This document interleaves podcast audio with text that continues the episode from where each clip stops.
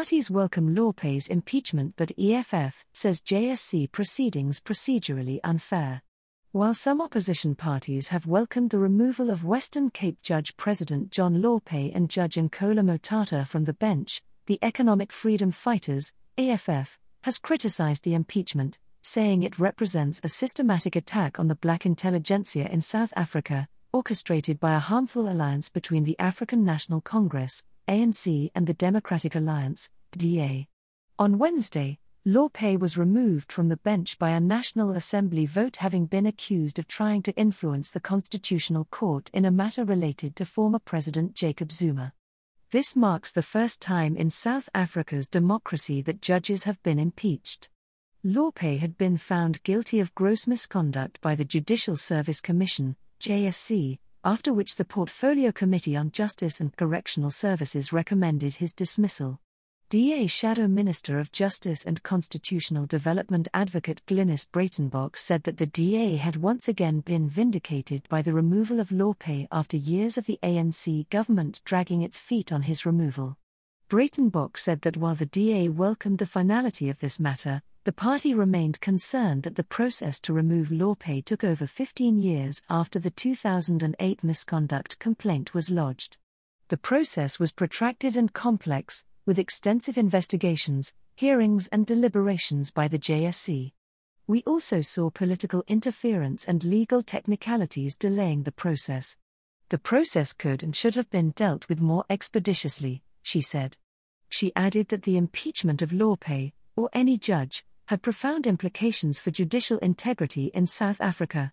It underscores the importance of upholding the highest ethical standards, the rule of law, and the Constitution among judicial officers.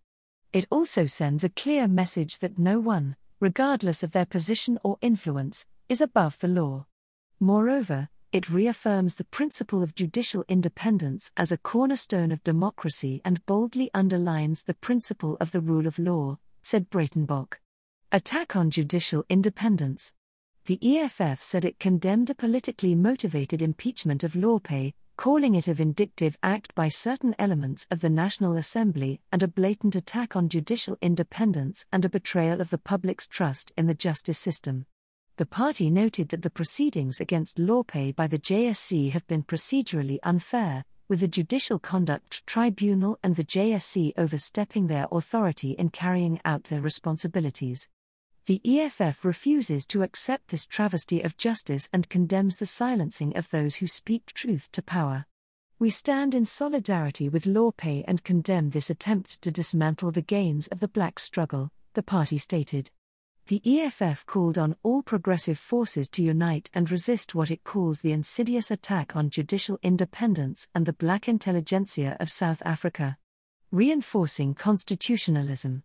Good Secretary General and MP Brett Heron said South Africa's judicial system was a key instrument for the maintenance of constitutionalism's overarching integrity.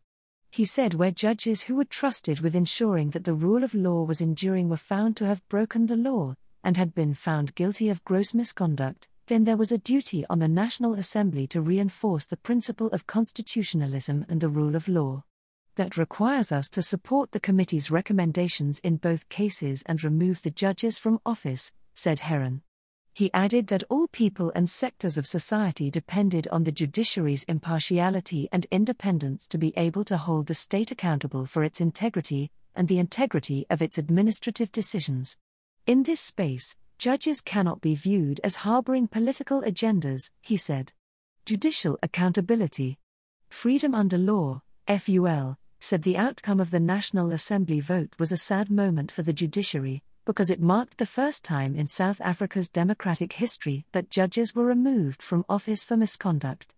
However, it said this was a crucial step in ensuring judicial accountability given the nature of the misconduct committed by both judges. It is vital to protecting the integrity of the judiciary and for public confidence in our judges, that there are serious and meaningful sanctions imposed on judges who commit serious acts of misconduct, it said. Whilst the process, in respect of both judges, had taken far longer than it should have and had highlighted many problematic aspects with the process of holding judges accountable, the final outcome was to be welcomed, said Full.